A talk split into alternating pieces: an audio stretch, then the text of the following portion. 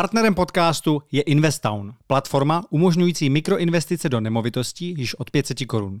Funguje to tak, že si jednoduše založíte účet, následně vyberete ze seznamu nabízených příležitostí a do vybrané investujete. Aktuálně se průměrný roční výnos pohybuje kolem 5%.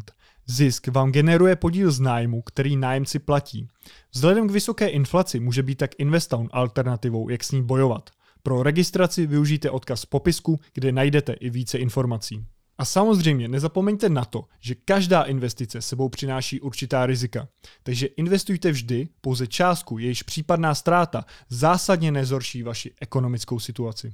Dnešním hostem u kulatého stolu je Vladimír Čapek, vítěz reality show Survivor. Ahoj Vláďo. Ahoj, ahoj, ahoj. dobrý den.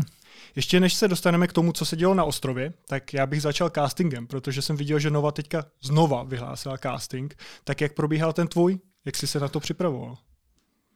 Bylo to docela zvláštní, já jsem eh, se už vnitřně smířil s tím, že do takové soutěže se prostě už nedostanu. Přece jenom se blížil 45. rok mých narozenin, říkám, tak to už jako fakt asi nejde. Ale přítelkyně, která sleduje Instagramy hráčů v americkém Survivoru, tak nejspíš to způsobilo, že jí na ní vyskočilo, že Nova má casting na Survivor. Takže mi to oznámila. Já jsem se druhý den na to hned podíval a vyplnil jsem tedy online přihlášku na webových stránkách Novy, tak jak to asi můžou dělat i ostatní. Oni tam chtěli i video. A jaký jsi měl ty to video? Čím jsi je vlastně přesvědčil? Ježiši Kriste, to video. Já jsem to opravdu mm, udělal hned ten druhý den, takže jsem do práce přijel o hodinu dřív. Vzal jsem si do zasedačky taková ta typická IT zasedačka, kde máš ten blackboard, teda whiteboard, nějaký, nějakou obrazovku eh, černou za sebou Měl jsem košili s kravatou a tak jsem se představil, jako, že jsem člověk, který dělá IT security, ale že jsem jako boxoval, že jsem hrál americký fotbal, že mám prostě rád obecně sporty, že jsem velkým fanouškem, že jsem tatínkem od dcery. A když jsem si to video potom pustil znovu, co jsem se vrátil z ostrova, protože se mě na to někdo ptal, jak to video vypadalo, říkal, jako mohl ho někam poslat, nemohl ho někam. Ne, to video se nedá někam poslat, je tragický, je strašný, myslím si, že to nebylo rozhodně to, co zaujmulo. A docela mě překvapilo, že někteří z ostatních uh, účastníků castingu říkali, že vlastně video ani netočili, že tam nahráli jenom fotky. Ono to nebylo povinný hmm, totiž. Tak, tak. Myslíš si, že je pro ně bylo důležité, že jsi znal tu hru, protože ty si říkal, že si to v tom videu zmínil. A mně přišlo, když jsem koukal na ty jednotlivé soutěžící, že jsi byl jeden z mála, kdo znal vlastně tu americkou verzi.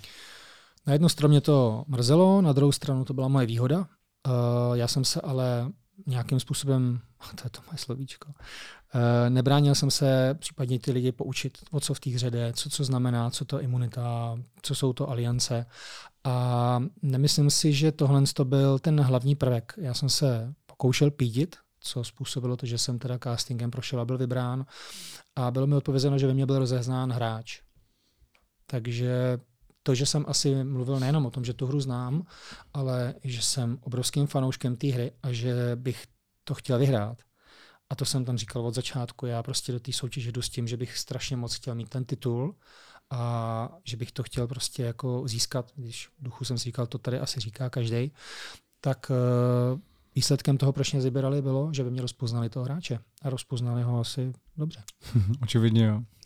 No a jak konkrétně probíhal ten casting? Teda ty si poslal tu eh, Vyplnil si ten formulář, poslal si to video, fotografie a takhle. Pak tě někdo kontaktoval, teda, že jsi prošel do nějakého užšího výběru. A co následovalo? Uh, za prvý byl jsem překvapen, že mě zavolali cirka do týdne od toho podání té přihlášky a já jsem to srovnával ještě s castingem, když jsem se hlásil do Robinsonova ostrova dvojky, kde si pamatuju, že tam to trvalo snad až tři týdny, než se mi někdo ozval.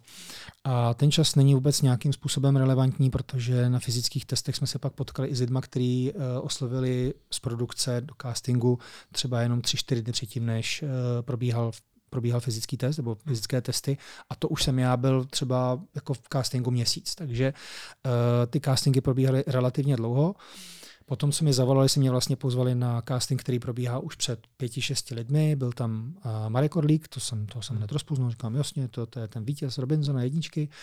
A byli tam samozřejmě lidi z té turecké produkce a byl tam kluk, který s náma potom vlastně po celou dobu v Dominikáně a vlastně tam byl hlavně z toho důvodu, že má uh, turecké uh, rodiče, to znamená, uměl perfektně česky, uměl perfektně turecky a má perfektně španělsky a to všechno bylo velkým předpokladem k tomu, aby pomáhal té produkci při natáčení v té Dominikánské republice. A chtěli tam po tobě i nějaký kamerový zkoušky nebo něco, jako jak člověk všechno, mluví na kameru, co všechno teda chtěli předvádět? Všechno tam probíhalo na kameru. A bylo tam pár otázek, řekněte nám něco o sobě, řekněte nám důvod, proč bychom vybrali, měli vybrat jenom vás, to je taková ta klasická otázka z castingu. A uh, vždycky to končilo tak jako děkujeme a když jsem odcházel, tak jsem se snažil dopídit jako do kdy mi dají asi tak vědět, no to jsem se nikdy nedozvěděl, vždycky pokud to, tak se vozvem. A vozívali se relativně pravidelně uh, s tím, že jsem prošel vlastně takhle až uh, čtyřma kolama těch castingů. A byl tam, byl tam třeba kolo, kde jsem se sešel s Adamem na castingu a ještě s nějakou slečnou a tam už třeba byly otázky typu, co si myslíš o tady těch dvou. Už chtěli jako vidět, hmm. jakým způsobem se budeme spolu, uh, jakým způsobem, buď, tam používám to svým způsobem, omlouvám se všem za to, jak se jakoby umíme ohodnotit, jestli umíme jít do toho nějakého konfliktu, nebo se držíme jakoby, jakoby stranou. A já si pamatuju, že eh, Adam eh, do mě šel jako tenhle ten člověk se mi moc nelíbí a mám pocit, že bude zákeřný jak křivý a Uh, oslečně vedle nás o Teresce mluvil, že, že je to sympatická holka, že si myslí, že by spolu vycházeli a já jsem vlastně použil Adama jako, jako svůj štít. Říkal jsem, ten kluk je tak upovídaný, že si myslím, že to časem bude vadit a já budu díky tomu jako skovaný v jeho stínu, protože ten trž bude mít na zádech on to se vlastně taky potom jakoby stalo a tím, že jsem se s tím Adamem potkával vlastně na těch castingzích, eh, tak jsme měli takový vlastně dobrý pocit, že asi postupujeme pořád jakoby dál jako, jako ty, kteří možná už jsou předvybraní a jenom se čeká, jestli se neobjeví někdo lepší. Takže to je asi ten osud, který mě s Adamem spojil, už, už to byl casting. A co nějaký psychotesty? Aby eliminovali vraha, který tam někoho pak jako... Já jsem zmiňoval, že byly fyzické testy, byly samozřejmě i zdravotní testy a byly i psychotesty, takže psychotesty probíhaly, takže tam bylo asi nějaký 240 otázek. Um, to byl teda rozhovor přímo s psychologem a takový ty klasické obrázky, který vám připadá nejhezčí, který, kterýho si děsíte, nakreslíte mi tady jako stromeček že jo, života a tak dále. Uh, to všechno jsem věděl, že já dám, protože jsem prostě normální člověk, nikdy jsem nedu, ne, netrpěl nějakou duševní poruchou nebo nemocí, zase snad teda myslím, nějakou uchylkou taky o tom nevím. Zkrátka jsem si byl jistý, že těmhle s těma věcmi jakoby projdu. Tohle je jedna z možností, kdy už můžou začít ty aliance na tom castingu, kde vy jste se tam potkali s Adamem. Kdybyste chtěli, tak už se tam můžete domluvit, což myslím, že jste i někde zmiňovali, že tam proběhl ten první kontakt. Co v tom letadle, když jste tam letěli společně? Tam jste byli nějak oddělený od sebe? Produkce se snažila oddělovat primárně tedy ty lidi, kteří spadali do kmene Mao, to znamená ty lidi, kteří byli označováni jako skupina celebrit a, a nás, já jsem v nás familiárně pojmenoval jako plebs. takže uh, cílem bylo, aby jsme se mezi sebou nemohli moc bavit, takže nás opravdu se snažili držet na tom letišti, třeba když se čeká na letadla, to úplně nejde, ale opravdu jako vždycky tam byl někdo, kdo hlídal, aby jsme se k sobě nešli, nemohli si povídat, ale pokukovali jsme samozřejmě po sobě, člověk už si dělá nějakým takovým svým vočkem uh, odhad, jak, jako kdo se jak chová, kdo bude dominantní, kdo spíš jenom poslouchá. A v tom letadle toho místa je málo, takže nastražení uši, o čem se asi tak baví, jak žijou, jo, a že jsou takový jako free a docela veselí. A taky vás to samozřejmě trošku láká být blízko té e, celebrity nebo někoho, koho znáte z televize. Pro mě byla modla třeba Iva Pazderková, protože já mám rád stand-up, stand-up komedie a prostě ji beru jako fantastickou právě tady z těch vystoupení, takže jsem si třeba říkal v duchu, jako, že by bylo fajn, když se s ní uvidím, si s ní promluvit a tak dále. No. Hmm. Jak jsi se ještě před odjezdem na ostrov připravoval? Ty už jsi zmiňoval, že jsi schválně přibral několik kilo, tak ještě nějak zkoušel jsi si nějaký dovednostní cviky? Aha. Bude to znít vtipně, ale eh, skoro každý den jsem si položil prostě v obýváku krabici a házel jsem do ní ponožky jo, z velké dálky. prostě, eh, nebo jsem chodil z lahví eh, od, od Coca-Coly a na tom víčku jsem měl pingpongový pingpongový balónek a zkoušel jsem s ním prostě chodit a třeba vylíst na něco a zase z toho slíst, tak aniž by mi spadnul. Jsou to takové blbosti, já nevím, jestli tohle je zrovna ideální příprava na Survivor.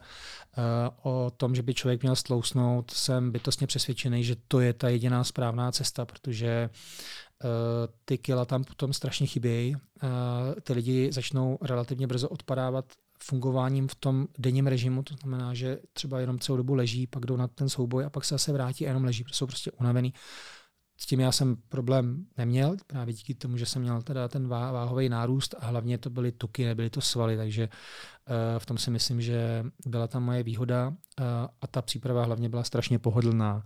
Nejenom, že jsem samozřejmě chodil běhat a, a doma dělal nějaký cviky, protože to stejně dělám, pracuji v sedavém zaměstnání, že musím to tělo trošku jako rozhýbávat, jinak bych mě bolelo fakt úplně, úplně všechno, nejenom záda. Ale mm, tohle z toho nabrání těch kil jsem považoval nejenom jako příjemnou věc, hlavně v prosinci v období svátku a Vánoc, ale jako prostě logickou věc, kterou jsem věděl, že určitě zúročím a zúročil. Jak jsi pak reagoval na to, když jsi uh, slyšel, vlastně, když jsi dozvěděl o tom konceptu, že to bude půl na půl celebrity versus uh, vlastně normální uh, lidé? Je to naprostým standardem. I v těch amerických verzích došlo k tomu, že byli třeba fanoušci versus hráči. To, to byli předchozí hráči, ale co hráli Tak, tak, tak. Ale Logicky za to za mě už jsou to třeba celebrity, hmm. ale tenhle ten, eh, tenhle ten formát, že se dneska už nasazují lidi, kteří jsou z obrazovky nějakým, uh, promiň, nějakým způsobem, používám to často, kteří jsou známí z obrazovek, uh, se používají. Je to podle mě taky tím, že existují už dneska ty sociální média, kde jsou ty fanoušci a ta produkce očekává, že když už ten člověk ty fanoušky má na těch sociálních médiích, že ta sledovanost se tím automaticky navýší. To je můj laický pohled, takže uh, já jsem v tom neviděl žádný problém. Ba naopak jsem se těšil, kdo z lidí, kteří fungují jako mediálně známí, si opravdu troufnou zvládnout Survivor a jestli opravdu vědí, do čeho jdou. Mm-hmm. A nebo tam trochu třeba problém v tom, že jsi říkal, že oni budou mít trochu jinou tu motivaci v rámci té soutěže, už, že už to bude tím trochu ovlivněný? To si možná můžeme říct dneska, ale pro mě jako jít do Survivoru byla motivace už jenom to, že tu soutěž můžu hrát. Že opravdu budu někdo, kdo má možnost být někde eh, na ostrově, eh, muset si postavit něco na hlavou, aby mu na něj nepršelo, zažít tedy ty útrapy při těch přídělech jídla, které budou eh, opravdu malý a zároveň si zasoutěžit v těch soutěžích, které k tomu spadají, začít hrát sociální hru. To byla pro mě odměna, takže takhle jsem to vnímal, že to budou mít všichni ostatní. To, že jsem měl nějaký cíl pro mě jako pro toho fanouška cíl typu vydržet tam XY dní, dostat se do sloučení, eh, vyhrát individuální imunitu a potažmo teda vyhrát celou tu soutěž, tak eh, to byly obrovský skrytý přání a jako věřím tomu, že nemuseli všichni mít takovéhle ambice, ale uh, věřím, že samotný ten zážitek, být hráčem Survivor, je dostatečná motivace, ať seš celebrita anebo plebs. Jak se tvářil zaměstnavatel na to, když jsi řekl, že odjíždíš na vlastně ani se nevěděl na jak dlouho. to je zajímavá historka. Když jsem se hlásil do Robinsonova ostrova, tak jsem se taky samozřejmě nejdřív poptal, jestli bych to měl dovoleno jít na 6-7 týdnů pryč. A protože je hrozně důležitý pracovat s lidmi, kteří jsou fajn a já to štěstí naštěstí mám, tak jsem nikdy nenarazil nějaký větší problém. Prostě jo, ano, máš to povoleno. Uh, to samé tedy bylo teď se Survivorem, kde jsem uh, očekával, že by to mohlo být na 6 týdnů, takže jsem zase oznámil informaci, bylo by to na 6 týdnů, prostě měsíc a půl, s tím, že se člověk ale může vrátit klidně po 14 dnech, protože tam se prostě vyřazuje. Uh, jasně není problém. A když uh, jsme teda už věděli, že jsme vybraný castingem, mě dokonce oznámili, že já jsem vybraný jako ten hlavní, ale jsou tam zároveň připraveni nějaký záložní hráči, protože tam ten covid a podobně nikdo neví, jako je se opravdu odletí. Tak jsme šli podepsat smlouvu na novou. A Eh, člověk z turecké produkce nám tam vlastně oznámil, že tento Survivor je drsnější, delší, že bude na dva a půl měsíce. Takže první, co jsem dělal, že jsem volal eh, do, do zaměstnání eh, svýmu šéfovi a říkám, Dané, mm, ono to nebude na 6 týdnů, oni to mají na dva a půl měsíce. A prostě no, hele, jako budeš chybět u těch zákazníků, chápeme to, ale jako máš to povolený dva a půl měsíce, prostě taky přežijem. A když jsem četl potom postupně tu smlouvu, která byla 50 stránková, ale prý standardní jako pro hmm. reality show, tak uh, někde uprostřed těch stránek, to znamená 25, 26, bylo zmíněno, že pokud ta show by měla jakoby nějaký úspěch nebo něco takového, tak si produkce eh, může dovolit natočit o 12 dílů díl víc. A já jsem se ptal, co znamená 12 dílů, kolik dílů se počítá, že se bude vysílat týdně. Oni řekli, že dva, takže to je o dalších 6 týdnů navíc. Takže jsem znovu žhavil telefon a volal jsem do zaměstnání, říkám, tady je taková podmínka, že by to mohlo trvat nejenom jako dva měsíce, ale až čtyři a nebylo mi řečeno, že se to musí teda jako povolit ještě vejš, takže mi dá vědět. A dostal jsem krásnou odezvu, eh, že pokud si jde někdo za svým snem, tak eh, oni mu rozhodně v tom bránit nebudou. Takže já jsem měl povoleno opravdu odejít až na čtyři měsíce. To je super přístup. To je krásný přístup a toho si vážím. tajil si třeba na ostrově to, co děláš za práci? Já vím, že Adam tento věděl, ale před ostatníma, že si neměl takový ten příběh, že ty peníze nutně potřebuješ, že máš dobrou práci a někdo tam šel s tím, jako že hele, já ty peníze prostě potřebuju, mám tenhle ten příběh, tak jestli si přemýšlel i nad tím to vlastně ostatním neříkat. Já vím, že to bude znít asi hloupě, ale já jsem tam fakt nešel kvůli penězům, takže mě nenapadlo vůbec jako tady ta stránka té hry. No to chápu, hmm. že si třeba nešel jo. kvůli penězům, ale že to by tě mohlo jako ti stížit ten boj jo, o takhle, ten titul. Že, by že si... oni by si říkali, proč bychom hlasovali pro vládu, teď on ty peníze nepotřebuje. I když vlastně pro tebe to nebyl ten hlavní důvod. Tak IT obor neznamená, že je každý milionář, že každý má dobrý peníze. Ono je otázka, na jaké pozici se v tom IT pohybuješ a pokud bych byl ředitelem Apple, tak věřím, že asi jako ty peníze nějaký teda budu mít. Ale samozřejmě je spousta pozic, které jsou pouze uh, srovnatelné asi s jakoukoliv jinou prací. Prostě děláš třeba servisního technika a tak dále. Tam se musíš teprve jakoby dostat vejš. Takže mě nenapadlo vůbec přemýšlet nad tím, že by mě někdo mohl vidět jako člověka, který má spoustu peněz, nemám ale někdo dobrá. Tak jestli myslíme tímhle s tím způsobem, mně to nikdy nenapadlo, až ke konci vlastně, když uh, jsme se o tom bavili už ve sloučení s Chili, mám pocit, tak uh, tam byl takovej, taková myšlenka, jako že by bylo vlastně strašně hezký, kdyby tu výhru vyhrál někdo, kdo ty peníze opravdu potřebuje, komu by to mohlo změnit život. A v tu chvíli tou největší soupeřkou pro mě byla Johy protože ona má ten příběh, kde by... Že by se jí to nejvíc hodilo. Logicky za to ano. Hm. Jo, tak to, to chápu. A taky Tomáš ne, měl takový jako silný příběh, který teda se nedostal až do konce, ale tam mi přišlo, že to byl přesně jeden z těch příběhů, jako že on ty peníze, že mu změní ten život.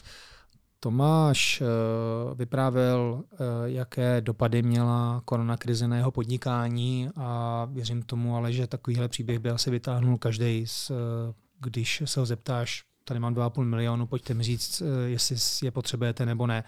I já mám příběh, nemám pořád vlastní bydlení, je to můj sen a to bydlení v Praze rozhodně 2,5 milionu nezachrání. Jo. Je, to, je to tady od bytu, mám pocit 7,5, 7,5 milionů vejš, se zahrádkou se pohybem podle mě někde 11 a tak dále, takže ten příběh vytáhne asi každý, ale jako takticky nad tím myslet opravdu jenom jednou kolem té johy, jinak já jsem hmm. prostě vždycky viděl, že se boje hlavně o to vyhrát nebo být vítězem, ať už to sebou nese cokoliv.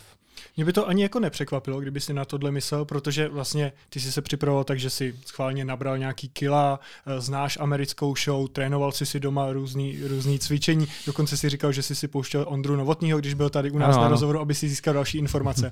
A je to vlastně v hrozném rozporu s tím, co já jsem tam viděl uh, u ostatních soutěžících. A pak jsem se zpětně doslech, že tam byli třeba lidi jako Gábor, který když se vyhlásila soutěž o imunitu, tak si mysleli, že dostanou nějaký vitamíny, což je úplně něco jiného.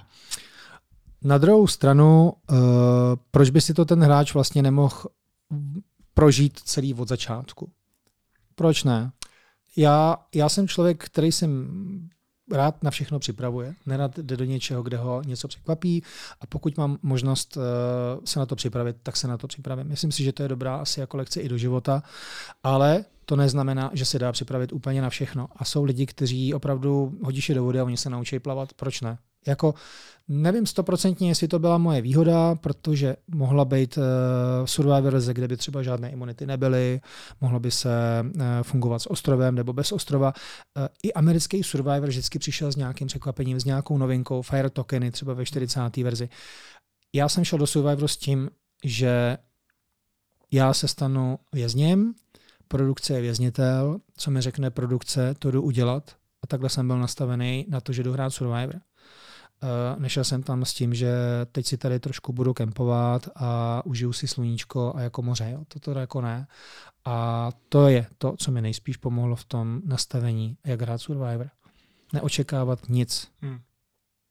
Na druhou stranu, hm, vysvětlovali vám nějak jako kompletní ty pravidla? To asi museli, ne? Když jste hmm. předtím neste jeli na ostrov, než jste vlastně do toho šli, protože tam mě pak jako překvapilo, že by třeba takovouhle věc nevěděl.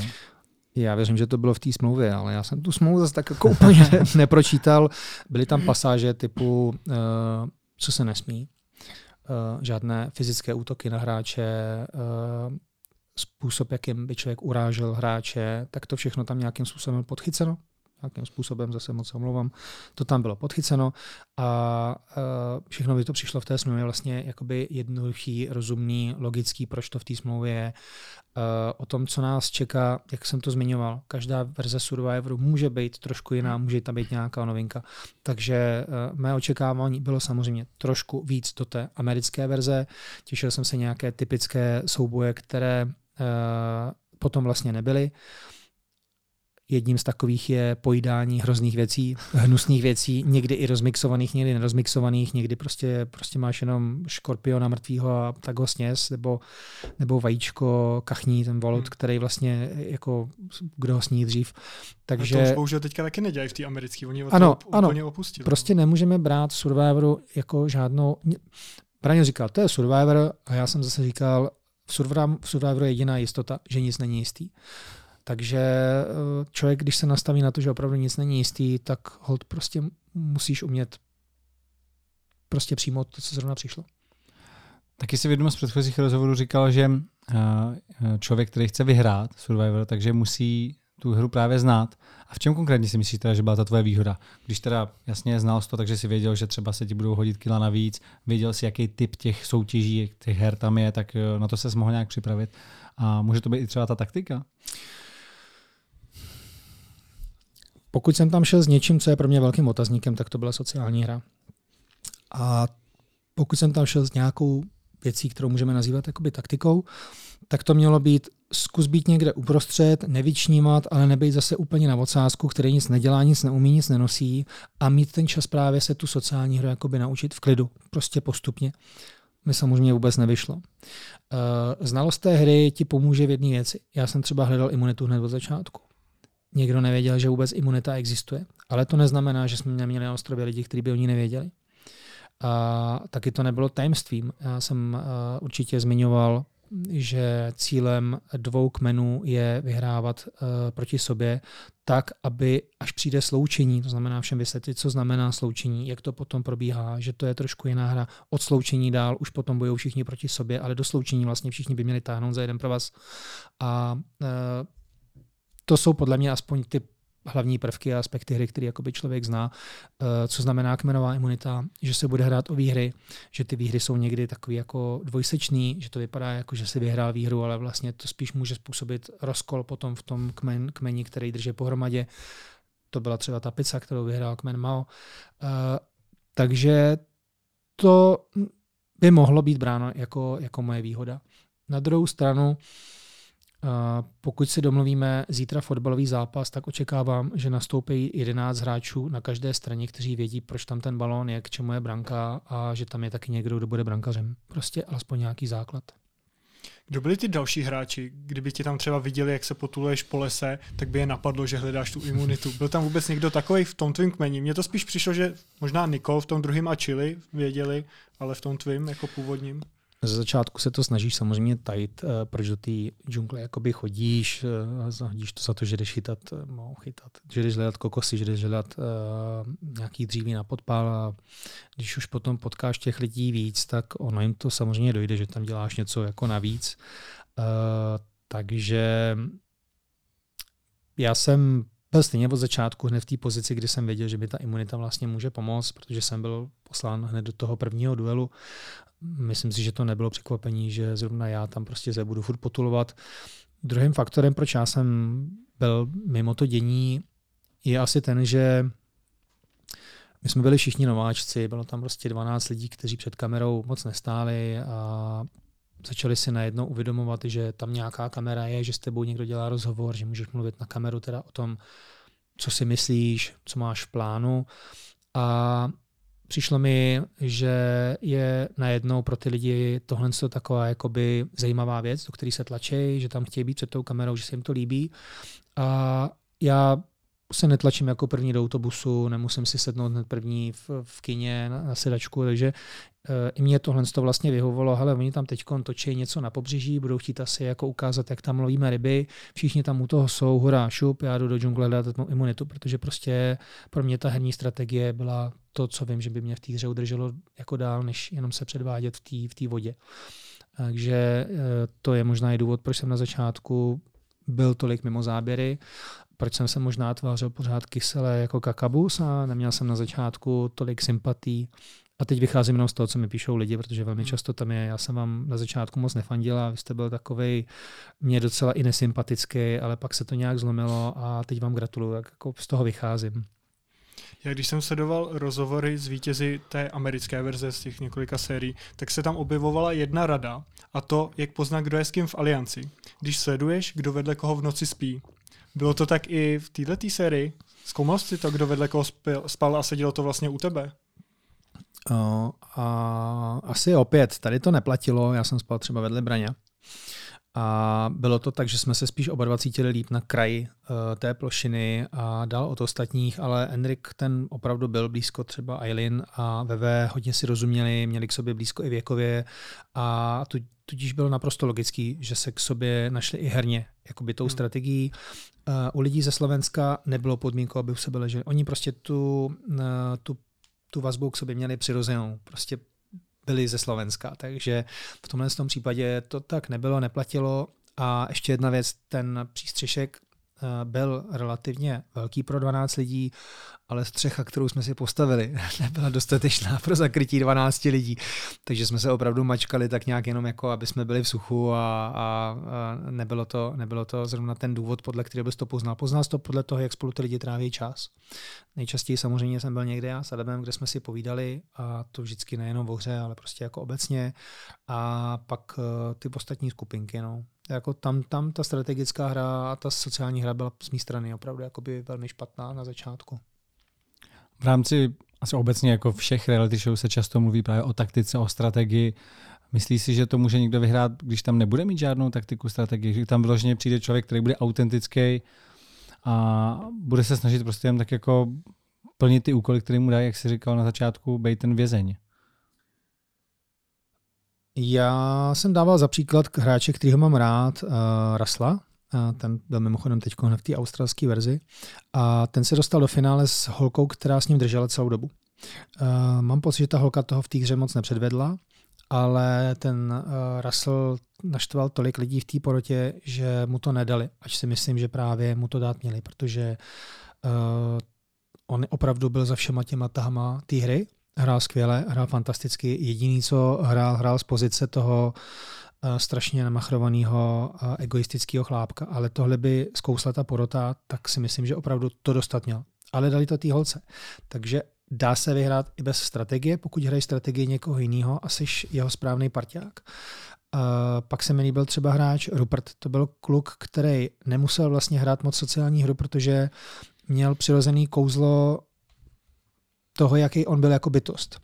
Uh, u nás si myslím, že uh, měla třeba Ksenka strašně moc fanoušků, protože ona na ně působí strašně příjemně, je to ještě k tomu hezká holka a já kdybych uh, nebyl mimo Ksenku a neměl vlastně informace od děvčat, že Ksenky je potřeba se zbavit, protože se jakoby drží bokem, ale zároveň je strašně silná, tak nevím, jaký by byl můj pohled na ní, kdyby jsme spolu byli od začátku a museli se poznat na začátku. Já jsem vlastně dostal informaci nějakou a s touhle s tou informací o ní už jsem potom pracoval, takže jsem ji eh, vnímal jako člověka na vyhození bez toho, aniž bych ji poznal víc osobně. Prostě pro mě byla na odstřel a uh, toho času, kdyby jsme se mohli víc poznat, vlastně tolik nebylo. Uh, takže podle mě hráč může vyhrát Survivor, aniž by musel mít extra taktiku, jeho osobnost může způsobit to, že se dostane do finále a ta osobnost může způsobit i to, že ta porota mu to dá. Klidně jo.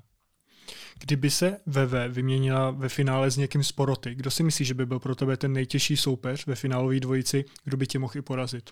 Uh, vypovedalo to, že by se do finále mohla dostat uh, Chili.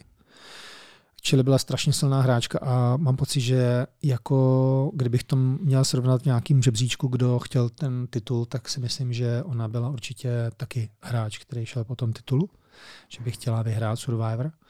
A kdyby byla ve finále, tak dva hlasy uh, si myslím, že by získala, protože ta jejich trojka uh, je prostě jsem to psal někde, to prostě přesáhlo ten Survivor a pokračuje to vlastně v civilním životě a nejsem si jistý, že by, jestli by právě porota hlasovala tak, jak hlasovala pro mě, právě kdyby tam byla Chile. To byl ten důvod, proč jsem prostě všem, a naštěstí to vyšlo, říkal, že Chile se do finále nesmí dostat, protože nejspíš ta porota dá nejvíc hlasů právě té Chile. A že Chile musí být jako jedna z porotkyní stejně tak jako Veronika a Niky. Takže třeba to, jak tato trojice nebyla moc oblíbená u diváků, což je vidět na těch reakcích na sociálních sítích, tak si myslíš, že od poroty by klidně ty hlasy čili dostala? Myslím si, že ano, že ten vliv na tu respektive porota spolu tráví čas a hráči hrajou dál. Ta porota má velmi mnoho času o ty diskuzi o těch hráčích, o těch sympatích, o tom, co tam dokázali, proč to dokázali. A Niky byla tak skvělá, uh, ona je tak skvělá, že k ní ty lidi uh, s ní navážou dobrý vztah. A já jsem strašně moc se bál právě toho, aby ta Niky neměla vliv i na ty ostatní uh, porodce a pokud by tam zůstala některá z té trojice, tak vlastně ty hlasy té poroty by šly právě do toho, do toho, kdo by zbyl z té trojice, což byla v tomhle tom případě právě ta Chili. A jsem to tam hodně zmiňoval, uh, ta Chili si to vlastně na konci strašně moc uh, zasloužila, to finále. Ona prošla čtyřma duelama, porazila Ksenku, což jako byl neskutečný počin a myslím si, že i tohle to by nebylo jako, že dostane ty hlasy jenom tak, jako protože jsou kamarádky, ale ona by ty argumenty pro tu porotu opravdu měla. Takže za mě opravdu velmi nebezpečný soupeř do, do finále. Jak tu tvoji strategii ovlivnilo to, že jsi měl tolik těch imunit? Respektive, hmm. eh, jestli si hrál i s tou verzí, že když tam ta imunita nebude, tak půjdu touhletou cestou. Ne, ne, ne, ne, to byla náhoda. Uh, prostě prostě mi ty soutěže šly.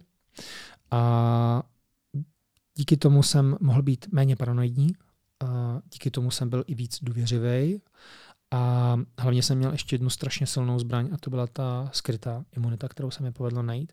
Takže já jsem do těch soubojů vlastně vstupoval s tím, že kdyby se mi náhodou to nepovedlo vyhrát, tak se pořád můžu zachránit tou skrytou imunitou a to všechno mě strašně hrálo do karet. A to, že jsem vyhrál ty souboje, tak to vlastně začalo tím eh, prvním, kdy eh, jsem porazil Tomáše, protože toho jsem vnímal jako největšího adepta na to odepínat mi právě ty body. A tam to Tomáš prostě zkazil.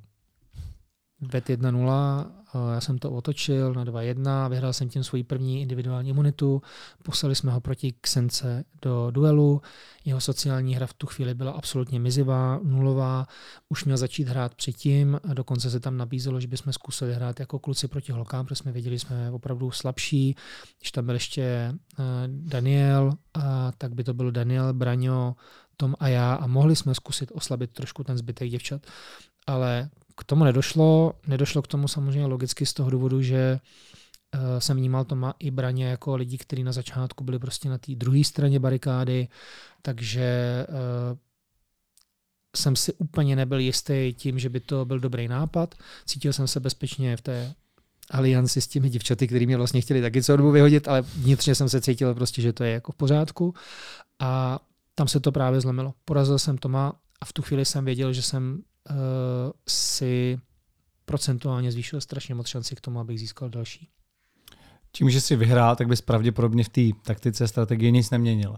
Ale jsou nějaké uh, věci, které třeba ukázal až ten čas, až, to, až ten pobyt na tom ostrově, třeba jako co si sebou vzít za oblečení, co si sebou vzít za věci a tak dále. Je tam něco, co by se změnil? Chyb jsem nasekal strašně moc a děkuju za to oblečení, protože eh, oblečení jsem měl opravdu tragický. Vlastně to všechno vzniklo mm, takovým špatným pochopením toho, co produkce chtěla. Když se eh, točí něco do televize a nemáš smlouvu s nějakou značkou, tak všechny tyhle ty věci se většinou třeba zakryjou nějakou nálepkou a podobně. Je to vidět, když se třeba točí nějaký pořad o vaření, tak je přelepená i mouka prostě nevidíš, kdo vyrobil tu mouku. Takže my jsme měli samozřejmě nějaký seznam věcí, které si sebou na ostrov smíme vzít a podmínkou bylo, nesmí na tom být loga značek. No jo, jenže já doma prostě žádný oblečení bez log jako nemám. A uh, kupovat si letní oblečení v období vánočních svátků se ukázalo taky jako trošku problematický. Takže to moje oblečení uh, bylo špatně zvolený, bylo to oblečení, který nebylo rozhodně vhodný do, tropických, eh, do tropického místa, kde se velmi často mění ta tvoje pozice voda, sucho. Eh, kluci, co měli na sobě v oblečení, tak se šli vykoupat, vylezli a za 10 minut ty jejich eh, po umělý, nebo z umělý, poloumělého materiálu věci prostě byly během chvilky suchý, zatímco ty moje bavlněné šortky byly mokrý celý den. Takže mm, jsem potom zjistil, jak jsem vlastně strašně hloupej v tomhle tom. Měl jsem to rozhodně vědět líp a líbilo se mi, jak to vyřešila třeba uh, Veronika Havlik. Ta si všude nalepila srdíčka a pod těma srdíčkami byly právě ty loga těch věcí. Takže kdybych to pochopil tímhle tím způsobem, mohl jsem si nakoupit nebo vytáhnout věci ze svého šatníku, který byl prostě 100% funkční prádlo, který se přesně tady do těch prostředí hodí, akorát bych to přišel nějakým čtverečkem, obdelníčkem, čímkoliv a nemusel jsem trpět. Já jsem fakt trpěl. Uh, pokud bych šel do další řady, jakože bych strašně moc chtěl, tak bych uh, byl poučen, ale můžu se podělit třeba o jednu základní informaci o věcech, které se ví, že budou jenom na noc, na spánek, tak klidně o dvě čísla větší. Tady se člověk prostě jako vzal mikinu a stačilo zvednout ruce a měl holý záda, hmm. vytáhnul si tepláky, měl holý kotníky, ty jsou tam všude ty komáře a podobně. Takže jako volnější prádlo na noc a člověk by byl mnohem spokojenější. Takže já jsem si na to pár dní zvykal, nadával jsem si hrozně moc vnitřně.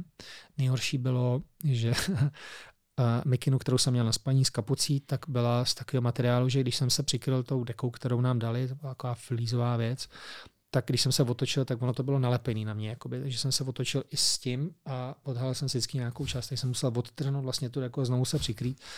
A to musím říct, že teda já jsem nervák, na tom ostrově se musíš hrozně hlídat, aby se jako nevybouch a taková každá drobnost tě jako fakt jako nakládá.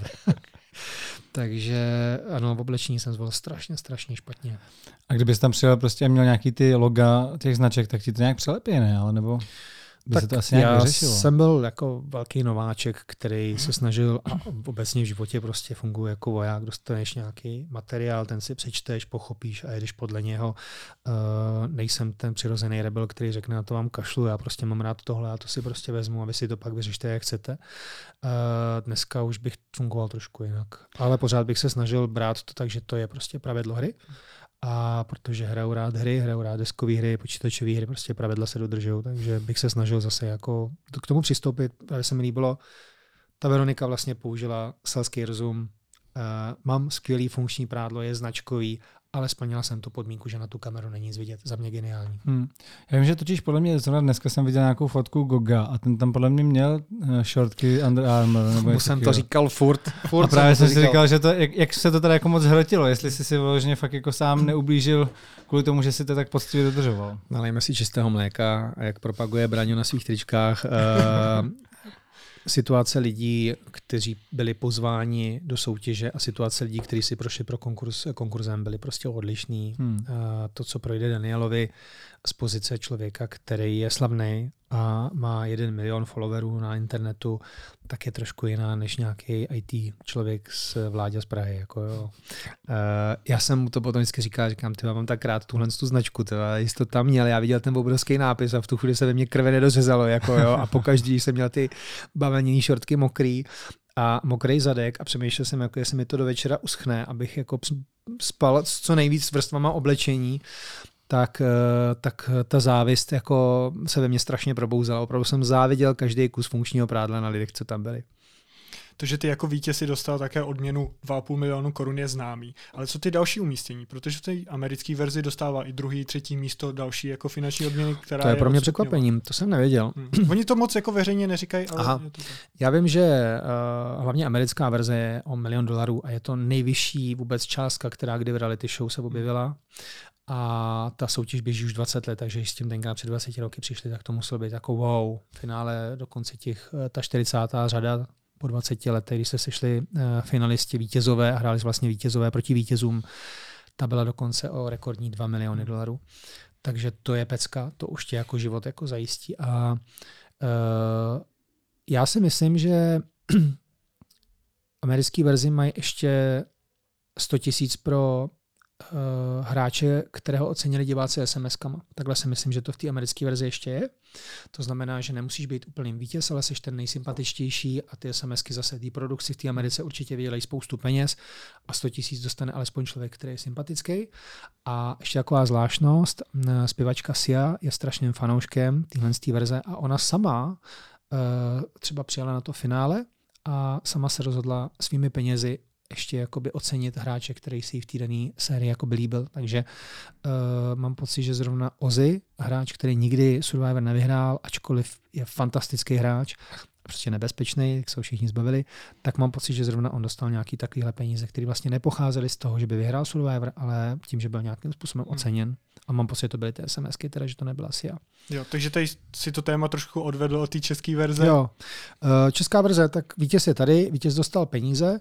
Pokud by tam byla odměna pro druhého, třetího, já bych byl asi jako jedině rád. Dokonce si myslím, že pokud se teda spekuluje nad tím, jestli celebrity dostávaly nějaký peníze, tak kdybych to dělal já, tak bych to udělal tak, že bych nikomu nedal žádný peníze a o to bych navýšil tu hlavní výhru. Tím bych totiž hmm. motivoval úplně všechny. Proč nehrát třeba o 10 milionů? Taky jsem to slyšel, že celebrity dostávali každá samozřejmě jiný částky za to, že tam byli, což tam byli dlouhou dobu a samozřejmě přišli o nějaký kšefty, ale o práci přišli i normální lidi, kteří byli v tom druhém týmu. Tak dostávali jste vy nějaký peníze za tu dobu, co jste tam vlastně strávili? Tvoje smlouva je pracovní smlouva, takže asi takhle bych to okomentoval. OK. Jak já jsem se ještě ptal na ty věci, co by si změnil, ty jsi teda říkal, že oblečení určitě. A co byla ta věc, kterou jsi na ten ostrov vzal a proč? Případně, jestli by si volil teď i třeba jinak. Rozhodně bych volil jinak. Rozhodně bych sebou měl víc takových drobných eh, věcí, které by mi připomínaly jednotlivý blízký z rodiny. Měl jsem sebou jenom, a teď ho zrovna dneska sebou mám, tady ten náramek, na kterém byly nějaké vzkazy, které jsou tak prošoupané, že to ani není vidět. Tak s tím jsem si hrával hodně často, ale těch náramků bych si vzal asi víc. Tam jsem se držel, že snad mi jeden projde.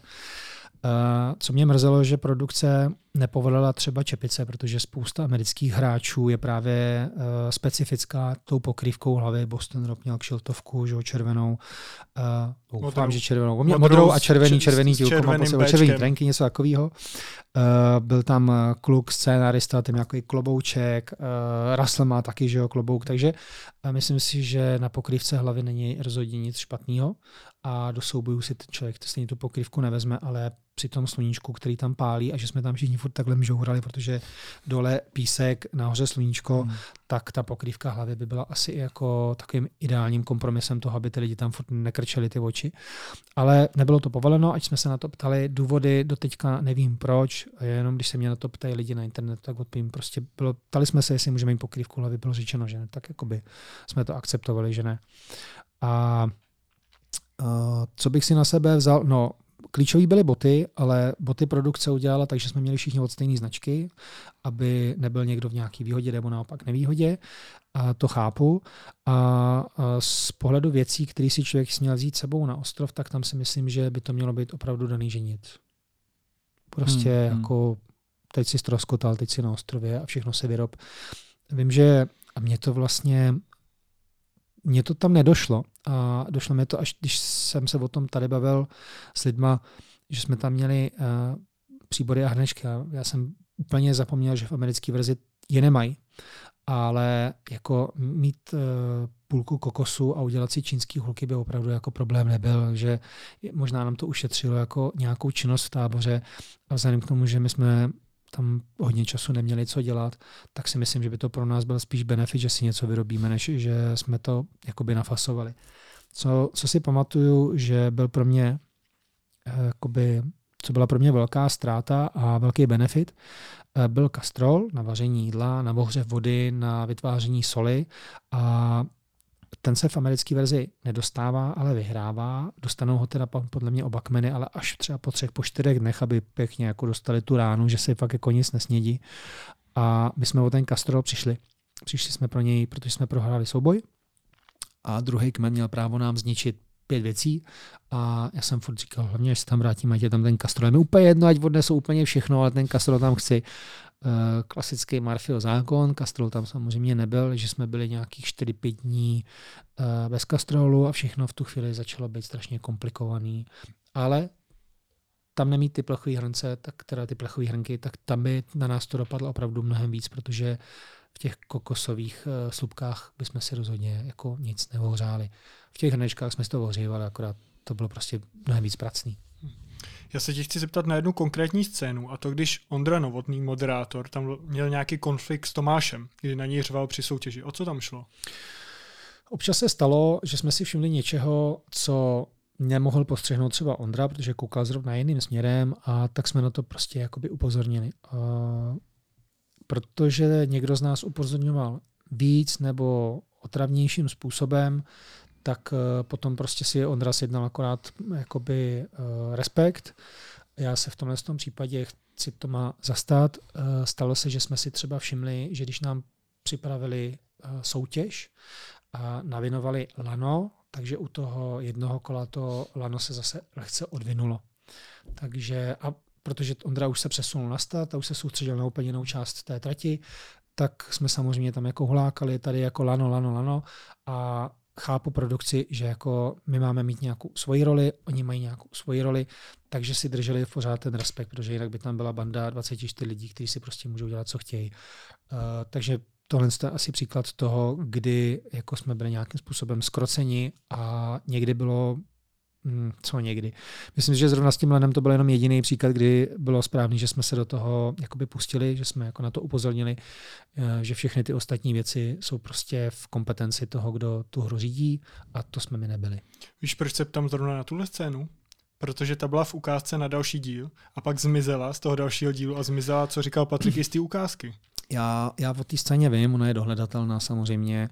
Já si myslím, že jde jenom o to uvědomit si, že i za kamerou se děly věci, které se prostě do obrazovky ne, nedostanou. Eh, je to o tom, že eh, my jsme třeba nenastoupili úplně správně, nebo jsme byli v Urbahna a šli jsme se umýt do řeky a přitom jako jsme na to neměli jako nárok, protože kvůli nám najednou stopli a řekli, počkej, počkej, teď tady máš stát, tady jako běží kamery a ty se jdeš umýt do řeky, takže tady teď jako minutu stojí všichni a čekají, až ty se tam jako vykoupeš a tyhle věci ale před, jako do těch záběrů, které se potom dávají do televize, vlastně nepatří. Má to být o tom, že teď se dohrálo, teď jsme nastoupení, teď nám Ondra řekne, jak to teda dopadlo, vy jste prohráli, vy jste vyhráli, ale tyhle ty věci, které se jako běžně, běžně během té soutěže stávají, tak by tam být neměly. A to, že prostě na nás někdo občas zařval, tak jsme si o to koledovali. No. Hmm. S Ondrou Novotným jsme tady probírali, jak vlastně velkou moc má ta produkce, že ti tam můžou utáhnout víc uzly, zahrabat hlouby, ty věci, co tam máš najít. Přišlo ti to někdy, že to bylo třeba nevyrovnaný, ať už to bylo jako objektivně, nebo, nebo si měl prostě jenom ten tvůj subjektivní dojem? Hele, stát se může. Uh, je to i o tom uh, najít třeba dvě stejné místa pro pobyt těch účastníků. Jak chceš najít dvě stejné místa jako na světě, aby to stoprocentně sedělo. Pokud se s tímhle s tím smíříš, že hold, dneska máš štěstí ty a jindy bude mít štěstí někdo jiný, tak, tak jsi v pohodě. Co nevidí ty diváci je, jakým způsobem dochází třeba k losování, k tomu, že přijdeš na duel a oni ti dají na výběr, chceš jít doleva nebo doprava, je to na tobě. Není to o tom, tady bude stát ty a tady bude stát ten druhý. Jo, jako přece jenom ta nějaká ta randomizace tam je. Myslím si, že i mm, produkce jako taková může mít sice nějakého svého favorita, ale ta hra by totálně ztratila nějaké svoje kouzlo. A ty losovačky by zase, uh, někdo říká, my bychom byli rádi, kdyby jsme věděli ten koncept, jako podle kterého se vlastně jako třeba ta dráha jela, proč byl v duelu zrovna tenhle člověk proti tomuhle. Ano, za mě těch informací, které ten divák mohl dostat, mohlo být víc, aby měl trošku víc transparentnosti. Na začátku bylo třeba kolo, kdy nám řekli, uh, jsme si losli, který tým má právo první jako volit a bylo kluci s ní volit jenom kluky a holky s ní volit jenom holky. Takže dejme tomu, já jsem řekl, já chci hrát proti Danielovi, teď z jejich strany teda Gábor řekl, třeba já chci hrát proti Adamovi a z nás zase třeba Enrik řekl, já chci hrát proti, já nevím, tamhle uh, Tomovi. A pak šly holky na řadu a ode, odehrálo se třeba jedno, dvě kola takhle těch duelů a pak řekl, teď už je to gender open. Řekněte si, jak chcete. Jo, jakoby. A to pro toho diváka mohlo být matoucí, ale pro nás to bylo transparentní. My jsme tu informaci dopředu hmm. dostali a my jsme tu taktiku, než jsme mu řekli, kdo koho nasadí, tak jsme si šli probrat a uh, vlastně z pohledu diváka je jenom tak a teď vidíte v duelu, tady hraje Láďa proti Veronice. Tečka. Jakoby, jo, ale v pozadí samozřejmě tyhle ty věci byly taktické. Hmm.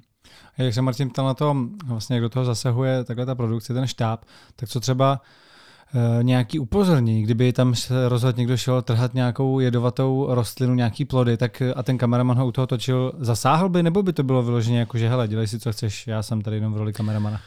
Um, případně i nějaký třeba zvíře, kdyby se, já nevím, v noci tam ležel a blížil, blížil se k tobě zrovna nějaký jedovatý, nevím co.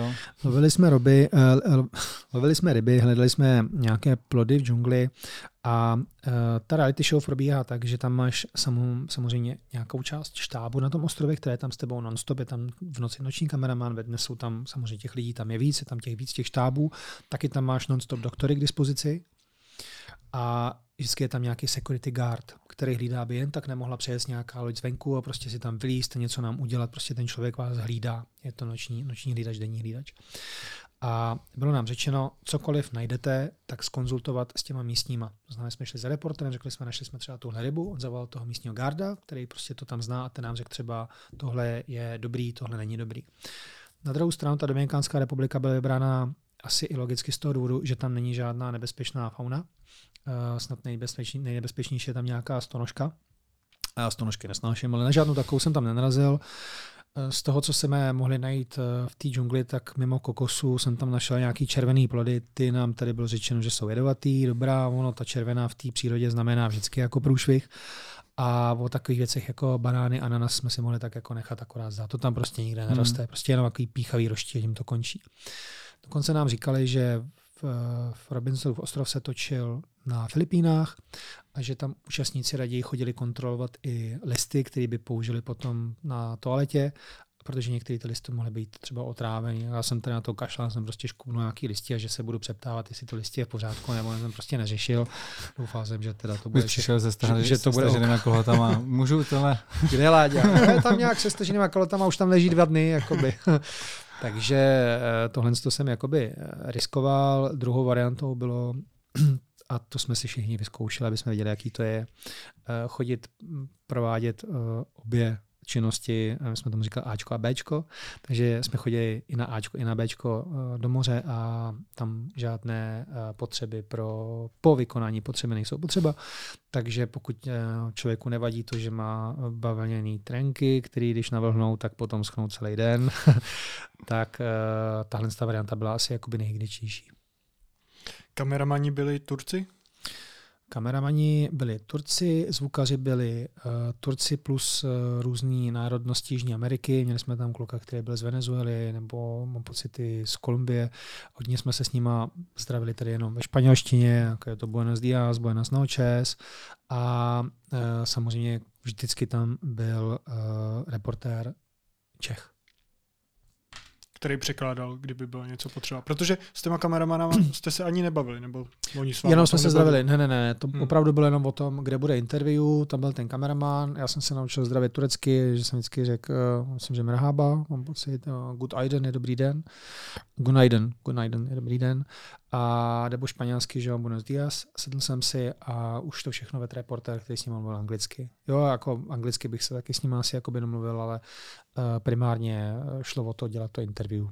Jakou roli tam potom v průběhu měl ten slovenský moderátor? Protože my jako diváci jsme ho viděli v prvním díle a pak už jsme ho tam neviděli.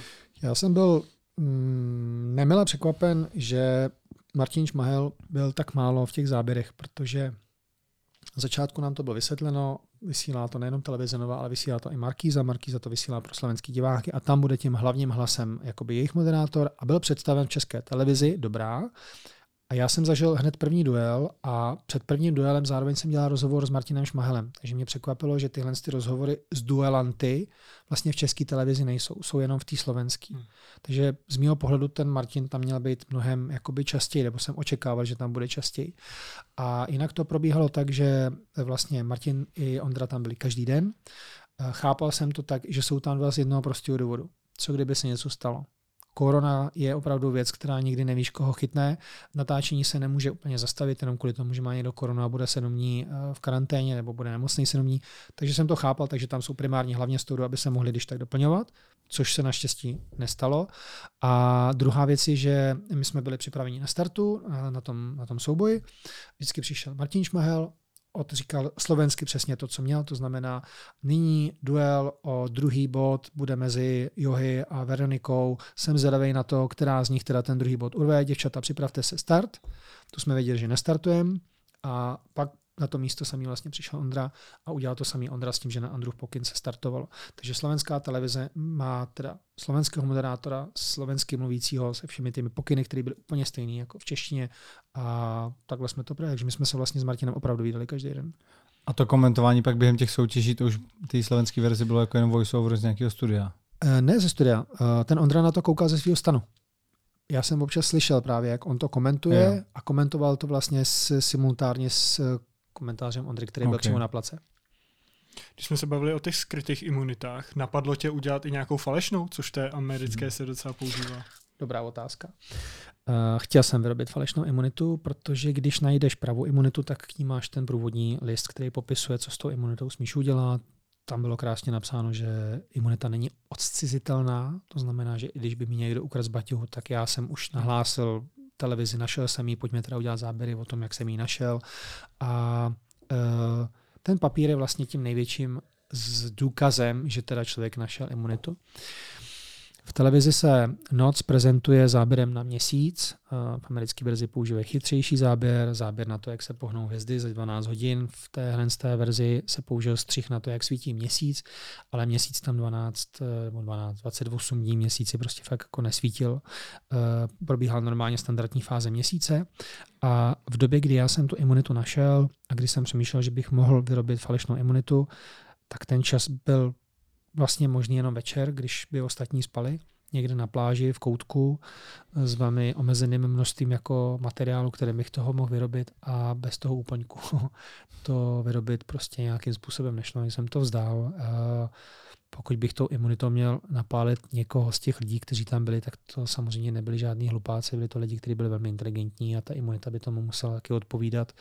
Takže pokusil jsem se o to, uh, dokonce jsme byli domluveni s naším kameramanem, že by mě u toho točil a i kameraman se přeptával, jako dneska večer tedy jako, jako bude něco a já jsem říkal, hele, ty, já, jsem, já se tva vidím, jako když, když jdu na pláž se někam vyčůrat na to, že bych jako byl schopný tam motat nějakým provázkem kus nějakého dřívka s, s mušlema, abych viděl, jak to vypadá, že to vypadá dobře, takže uh, tuhle tu věc jsem nedokázal. Zmiňoval si, že kolikrát ti až vadilo, jak Ondra Novotný pobízel ty hráče, aby víc hráli, že, že to je takový, jako že se vezou. Tak eh, bavili jste se potom skončení celé, celé soutěže a co jste si spolu řekli, nebo co on řekl tobě? Bavili jsme se určitě po skončení, protože tam byla taková oslavná party v té, v té vile vlastně finální, kde nás potom drželi i vlastně po skončení soutěže. My jsme neměli plně volný přístup jakoby, uh, k lidem zvenku, aby jsme se viděli třeba s turistama. Ale myslím si, že jsme tohle to neprobírali. Ono to byl nějaký 68. natáčecí den a i na té party bylo vidět, že jsme takový jako už docela utahaný. Věřím, že i produkce byla utahaná. Já byl teda stahaný jak švestka, že jo. Takže já jsem byl vděčný za to, že jsem eh, si konečně mohl na sebe vzít nějaký čistý oblečení, že jsem byl vysprchovaný a i normálně jsem na takových party spíš posluchač než, než, než bavič, takže jsem využíval toho, že mám něco v ruce, co můžu jíst a, a bavil jsem se tím, jak se ostatní povídají. S Ondrou jsme samozřejmě se bavili, eh, bylo tam hodně eh, hezkých slov směrem ke mně a k tomu, jakou jsem hrál hru. A Uh, ačkoliv to finále je odvysílaný, je to teď kolik druhý, třetí den, tak pro mě už je to strašně dávno a nejenom, že to časově odpovídá nějakým pěti týdnům, ale pro mě je to vlastně jako kdyby se to odehrálo před půl rokem. Je to pro mě opravdu jako strašně daleko, takže vybavit si úplně detailně, jestli jsme něco takového probírali nebo ne, to teďko nevytáhnu z hlavy. Mohl si to někomu říct, že si vyhrál rodině aspoň? Já jsem to neřekl nikomu, neměl jsem ani problém uh, to neříct, ba naopak mě právě bavilo uh, si s napětím těch lidí kolem sebe hrát, že třeba uh, své sestře, která už se těšila na ten finální díl, jsem řekl, no, Ono se ukázalo, že ta VV je fakt strašně silná a to samou vidíš, tam mě tam vydrtila a všechny ty soutěže vyhrála a, a fakt samozřejmě, když viděla, že už je to 2-0, tak jako asi si myslela, že jsem mluvil pravdu, že jak se to zlomilo. Tak. Takže já jsem si užíval spíš toho, že je můžu uh, ještě víc jako popichovat nebo je držet na té hraně té uh, jako nevědomosti a největší jakoby uh, počin kolem tohohle z toho byl, že jsem vyhrál ten pohár ten je asi takhle velký a je relativně i hodně těžký, takže jako dojít domů s kufrem, tvářit se, že vlastně v tom kufru je jenom pár rumíků a tři trička, protože já jsem si sebou toho moc nezbalil. Uh, mimochodem, pokud chcete vyhrát Survivor, tak je dobrý si sebou nic nazbalit a všem ostatním říct, že nemáte oblečení pro porotu. A oni vám to pak nechají. Takže já jsem opravdu neměl oblečení na porotu. A vlastně jsem to udělal jako tak, jako uh, jsem unavený, já to vybalím až zítra, dneska už nemám na to energie a samozřejmě první, co bylo, jsem ráno vstál a rychle jsem z toho kufru vyházel všechny věci, co tam nepatří a tu samotnou cenu jsem v tom kufru nechal a ten kufr jsem zamknul a, a dal pryč, takže mm, jsem to jakoby uchránil uh, před všemi a bavilo mě. Bavilo mě to sledovat uh, vlastně s nima to napětí, jestli to dotáhnu dál a dál. A nesměl si to říct ani té rodině? Tak eh, Nebo ta mohl? pracovní smlouva znamenala samozřejmě i nějaké závazky a ty závazky byly o tom, že by se tohle nemělo dostat nikam na veřejnost. Je to produkt televize a ten produkt znamená, že má kouzlo právě tím, že to finále nikdo neví. A já jsem v té smlouvě nečetl kapitolu, jestli to můžu sdělit rodině nebo ne, ale uh, obecně vím, že pokud chci, aby nějaké tajemství se někdo nedozvěděl, tak je nejlepší ho prostě nikomu neříct. Takže asi tak. Jak dlouho jsi připravoval tu závěrečnou řeč?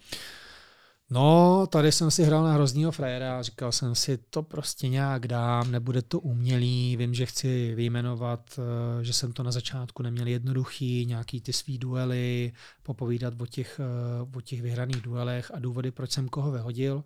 A hlavně jsem věděl, že chcem, jsem chtěl sdělit tu hlavní informaci a to je, že pokud člověk vyhraje tu individuální imunitu, tak to, že někoho označuje do duelu, je podmínkou, že vlastně to není na výběr Prostě spoučástí toho, že ten člověk je chráněn, je zároveň povinnost nominovat někoho do duelu.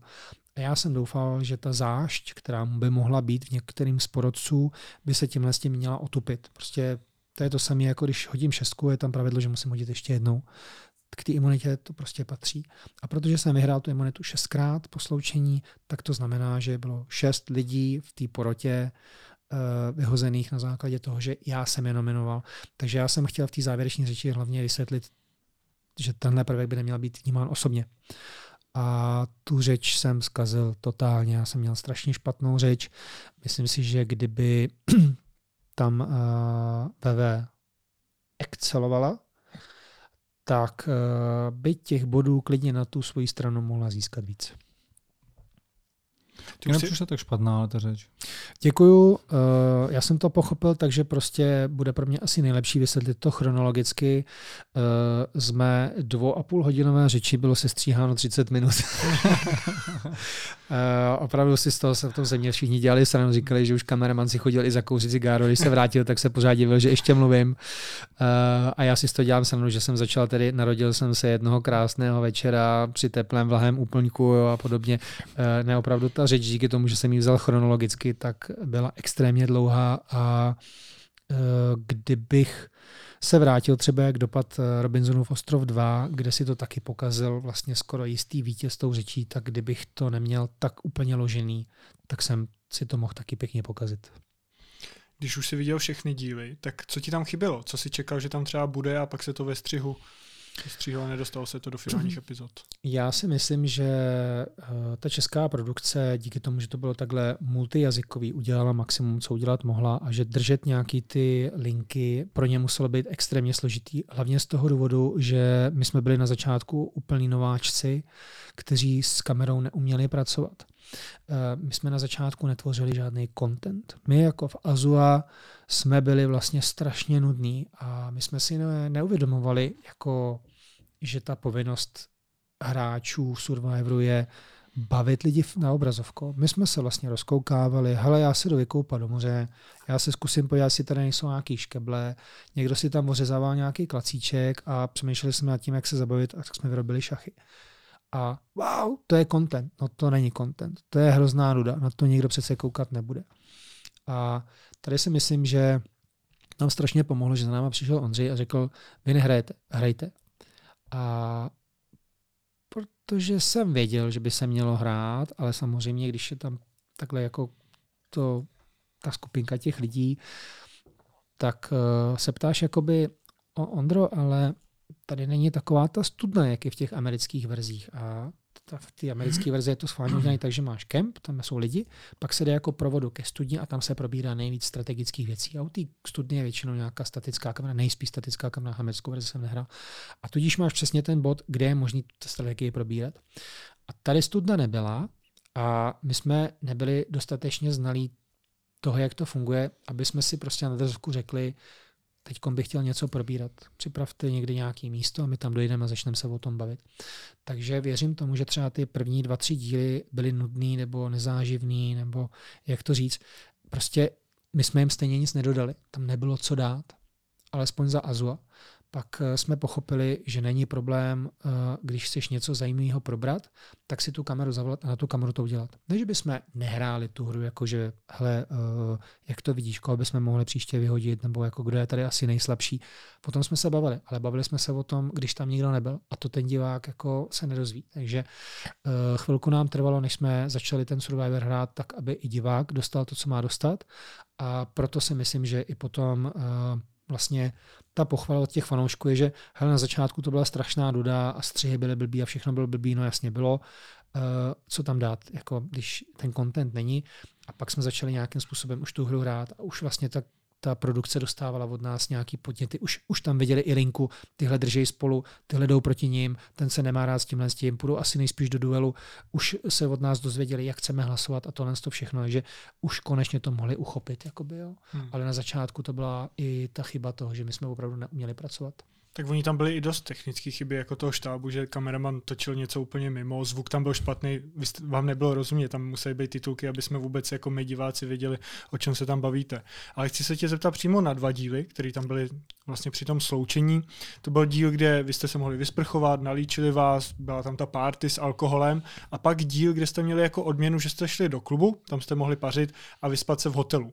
Jak ty jsi se na to díval jako fanoušek toho originálního amerického Survivoru, kde taky bývá odměna, že můžou někde přespat, ale spí třeba v nějaký chýši na ostrově, nebo, nebo jako dostanou alkohol, ale pořád jsou na tom ostrově. A pro mě, když já na to koukal, tak mi to připadalo, jak když sleduju různý reality show, že chvíli to vypadalo jak Masterchef, kde jste jedli, chvíli jak svatba na první pohled, kde, tam, kde tam ve velíčej a vlastně, když jsem to dával na Instagram, tak polovina lidí si myslela, že fakt je to jako jiná reality show.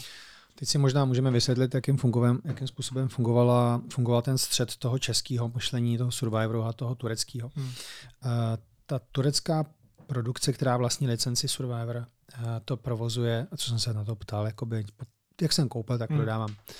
Něco přes 14 let je Survivor velmi sledovaný v Turecku, je sledovaný v tom formátu, ve kterém to Turci vysílají, vysílají to snad pětkrát týdně a posílají dokonce duely, které jsou na 10-15 bodů tam je vidět, jakým způsobem funguje mentalita různých národů. Je baví tohle, je baví hry bez hranic, když to tak vezmeme.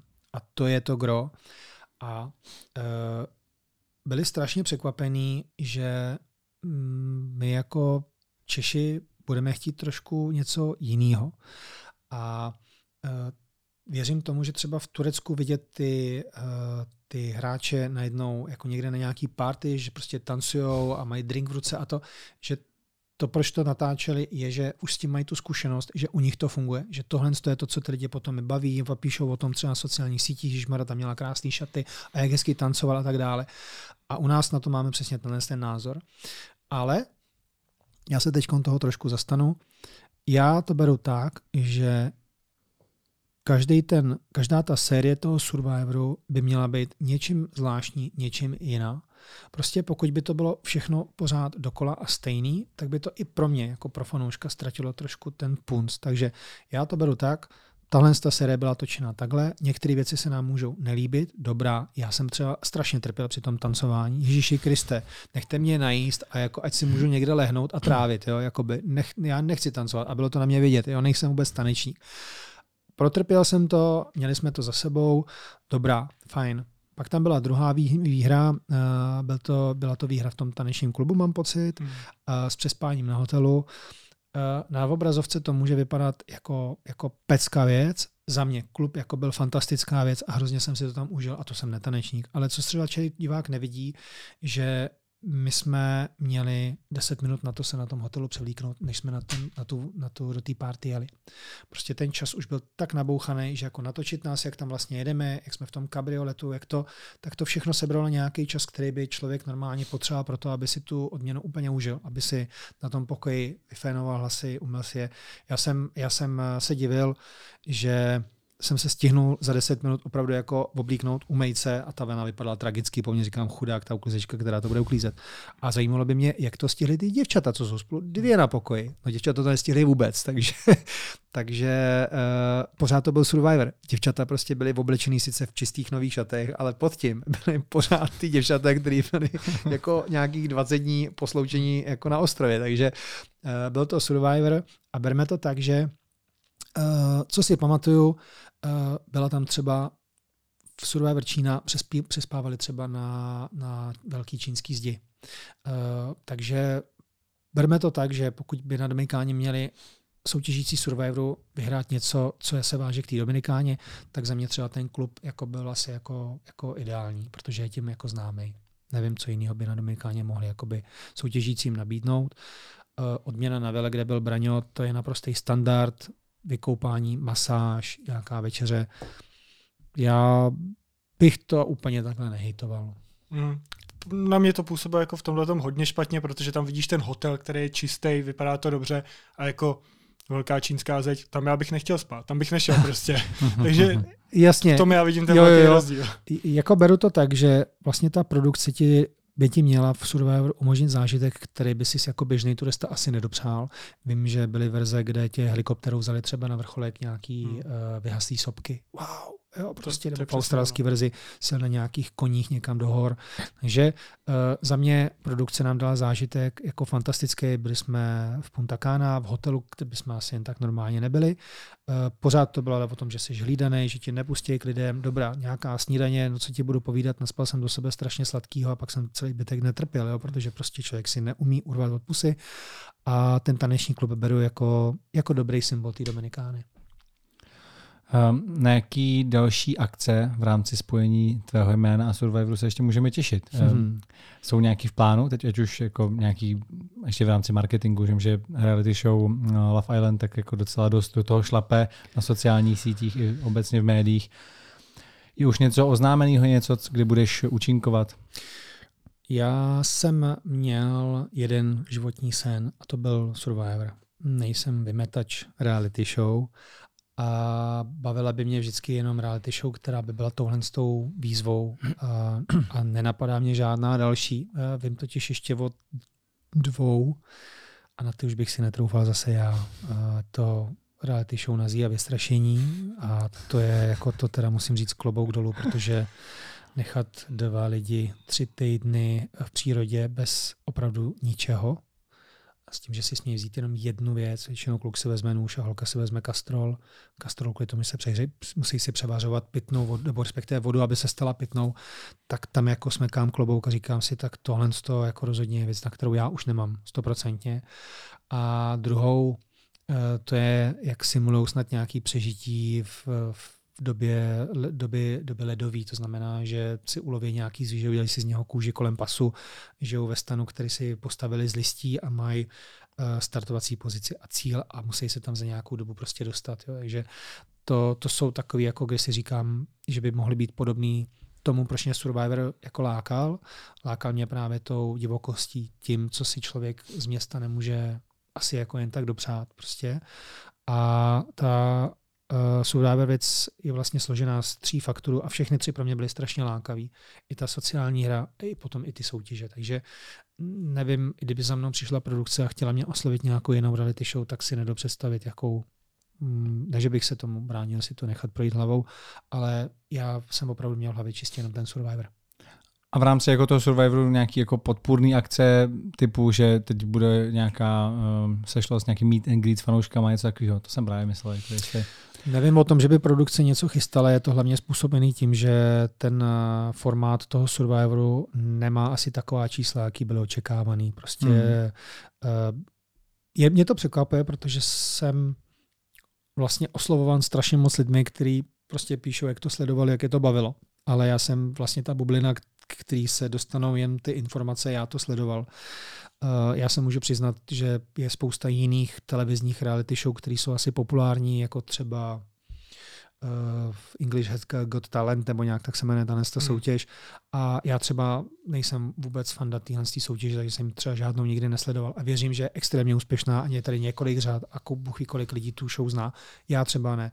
Takže úplně stejně to bude určitě se Survivorem. Budou prostě lidi, kteří vůbec nevědí o tom, že tady nějaká taková reality show proběhla, že ji točila televize nová, že ta soutěž je extrémně drahá a že jako pustit se do natáčení takovýhle reality show chce opravdu někoho, kdo prostě sedí na velkém budgetu peněz a musí taky tu show dělat proto, aby ty peníze ta show vydělala. A pokud ty televizi ta, ty peníze nevydělala, tak se asi jako další reality show podobná točit třeba nemusí. Takže já jsem byl za to vlastně vděčný, že do toho šli a že něco takového natočili a že si to riskli.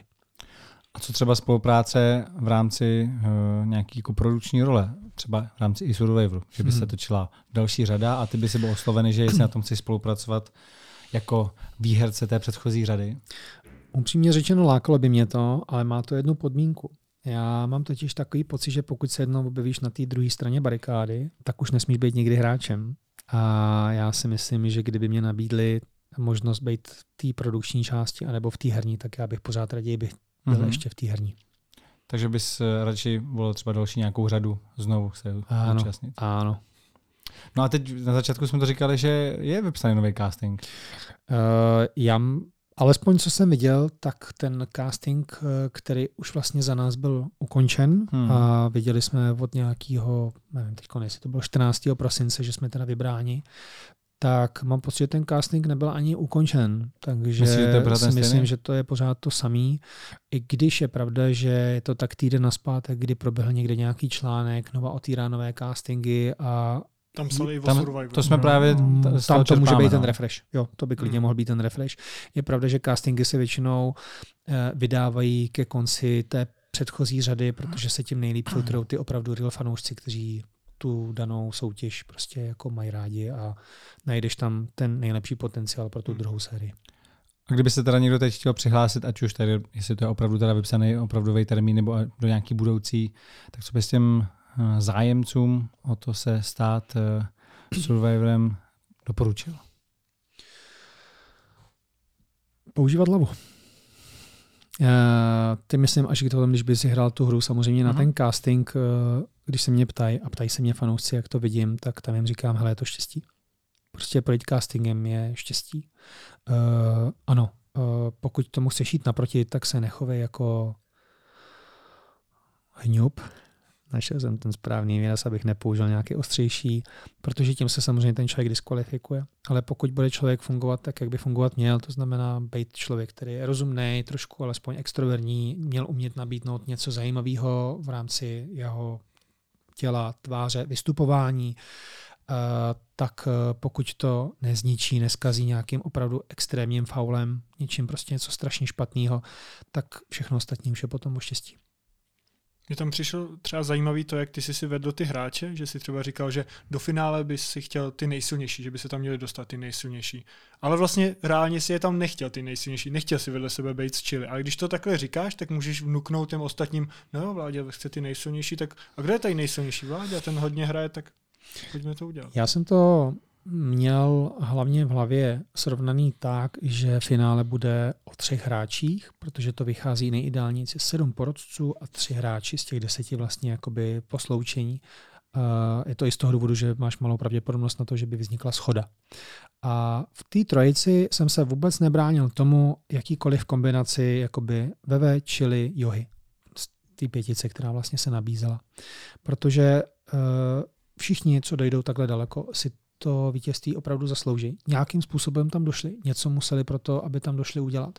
Čili prošla duelama a hrála skvělou sociální hru. Uh, Johy uměla správně rozpoznat, kdy najednou je něco někde špatně a správně přešla a těch aliancí měla tolik, že vlastně všude byly otevřené náruče pro to. A na začátku si teda taky musela projít peklem, protože byla vyměněná, že jo? a to nikdy nesvědčí, jako, že nic dobrýho pro tebe, když tě takhle vyhodí. A ve kterou všichni uh, nějakým způsobem způsobem, jsem použil tohle slovní složení, spojení, se omlouvám. VV uh, hrála hru, kdy, ač se zdála jako velmi slabá, tak se dostala do finále a tam ukázala najednou svou obrovskou sílu a vyvinula se ve skvělou hráčku. Takže uh, já si myslím, že kdokoliv by byl ve finále z těchto z těch čtyř do té finálové trojice, tak eh, měl důvody pro porotu stát se Survivor vítězem. To jo, ale jak jsi sám říkal, tak nejvíc by si se bál čili, kdyby vedle tebe jo, by dostal. Jo, Takže jo. by v rámci toho, jak si celou dobu hrál, nedávalo smysl, aby si čili si vzal do finále, protože by pro tebe byla ta největší hrozba. Uh, ano, ano, v tom z tohohle z toho směru uh, jsem věděl, že čili do finále nechceme. Potom, co vyhrála už ten čtvrtý duel, si pamatuju, jak jsme s čili seděli a já jsem říkal, hele, to já si tě tady celou dobu snažím zbavit. A je to právě kvůli tomu, jak strašně blízko spolu ty holky mají a říkám, ale ty si prostě to finále jakoby zasloužíš, ty si to jako extrémně vybojoval. A, ale to je věc, kterou jsem vlastně jako jí dával jakoby hold. Hold za to, co předvedla. Uh, vyhodit jsem jí musel z toho, nebo pokus o to, aby, si, aby, aby byla pryč, to jsme tady probírali. Prostě to bylo toho, že ta porota by mohla být ovlivněna i těma sympatiema, který já jsem ale nechtěl, aby do té hry jakoby vlastně prosákly, ale mohlo se to stát a to bylo pro mě to největší nebezpečí. Ale vlastně jsem jí to jako napůl přál, protože jsem říkal, to tak zabojovala a ukázala se jako tak strašně silnou hráčkou, jít čtyřikrát po sobě do duelu a pak ještě znovu po pátý, to, to jako aniž by to v tobě zanechalo nějakou zášť, a ono to u ní nenechalo. Ona se prostě vrátila a byli jsme všichni happy a nebylo to o tom, že by na nás házela blesky a někde v boku se s náma nebavila. Prostě fungovala normálně dál, dál to, že to je hra. A uh, tam, tam si myslím, že uh, prostě měla smůlu. No. Uh, mohlo, mohla, to, mohla dojít dál. Jaký bylo to, když skončila ta hra a vy jste se vrátili do reálného života? A teď myslím to, když jste poprvé vzali třeba mobil a přečetli si zprávy. Protože pokud se nepletu, tak v době, kdy vy jste byli na ostrově, tak začala válka na Ukrajině. Takže vy jste si to dozvěděli až s velkým spožděním. Nebo tohle jste se nějak dozvěděli jinak? Uh, existují uh, momenty, a bylo nám to takhle vysvětleno, kdy se uh, to informační embargo rozbije a v americké verzi to byl COVID kdy je bylo hráčům oznámeno, že na celém světě je prostě nová epidemie, která jako kosí lidi a bylo jim vysvětleno, že teda se něco takového stalo. Česká produkce se zachovala naprosto správně, nejprve obvolala všechny uh, naše příbuzní, na který měli kontakt, aby zjistili, jestli je někdo z nás tímhle s tím konfliktem jakoby zasažen z rodiny. A následně nás informovali, že teda ve světě se stala takováhle věc ale že můžeme být všichni naprosto v klidu, že nikdo z našich blízkých ani rodin není tímhle s tím konfliktem zasažen a ať se laskavě znovu zase vrátíme a soustředíme se jakoby na naši hru.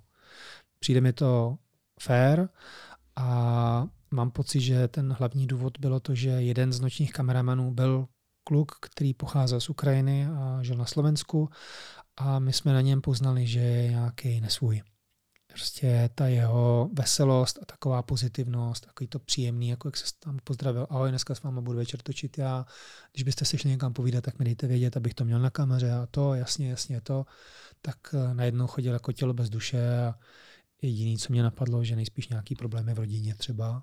A eh, potom se nám vlastně oznámili tedy, že eh, tom, že jsme opravdu jako v pořádku, že my se nemusíme tím jako vůbec jako zatěžovat, ať to jako vypustíme zase z té hlavy a můžeme hrát dál, tak eh, tenhle ten kameraman se s námi rozloučil a dostal možnost odletět a vrátit se zpátky domů. Takže eh, o tom konfliktu jsme se dozvěděli byla to vlastně jediná informace, kterou jsme zvenčí dostali. Ty nějak ten jiný návrh vlastně třeba do pracovního procesu, bylo to pro tebe těžký? Vrátit se do toho do normálního života, zase zvykat si každý den do práce? Aha, já ti klidně řeknu ještě, jak to probíhalo. Jak to probíhalo. Já jako finalista jsem se dostal na tu vilu vlastně z webe jako poslední, ukázali nám, kde budeme spát, že ta vila je prostě, prostě pro nás všechny, tady je nějaká lednička, tady si můžeš vyprat a tak dále. A tam už se nic netočilo, protože třeba v té americké se točila ta Ponderosa, kde bylo jako... Netočilo a produkce říkala, že to strašná škoda, že prostě hmm. jako... Tady, Další obsah zadarmo. Tak. No. Druhý den jsme vlastně, ráno jsme měli nějakou snídaní, v oběd a po obědě přišli a řekli, dáme vám dneska mobily. Takže my jsme dostali mobily všichni jakoby kompletně najednou a já musím říct, že pro mě to bylo takový zvláštní vystřízlivění, protože jsme si strašně pochvalovali asi dva nebo tři dny po tom, co jsme mobily neměli, jak, jak jsme čekali, že to bude mnohem těžší se, se vlastně toho návyku, který běžně máme Hmm. všichni na mobilní telefon, jak to je vlastně najednou strašně jednoduchý ho nemít, právě díky tomu, že jsi v tom izolovaném světě, kde ten mobil jako nepotřebuješ, druhý ho v ruce nemá, takže ty ho taky nepotřebuješ. Najednou ho vrátili a z té party lidí, která spolu takhle seděla a takhle si povídala a furt měla něco, jakoby, uh, co si to říct, tak se najednou všichni rozeběhli k zásuvkám. Tam zapíchli ty nabíječky a, a vlastně jeli. A jeli. Jako je to přirozený. Nějaký první, co bylo napsat rodině, hele, už mám telefon, jo, jo, Ježíš Mara, zavoláme si, dáme si vědět. Uh, od přítelkyně jsem tam měl namluvených strašně moc vzkazů, protože byla se mnou domluvená, že na každý den mi na takovou jakoby sumarizaci toho, co ten den dělala, takže jsem si najednou mohl pouštět jako do sluchátek ty věci a pro, pravda prioritní bylo za mě teda alespoň uh, napsat rodině, napsat kamarádům.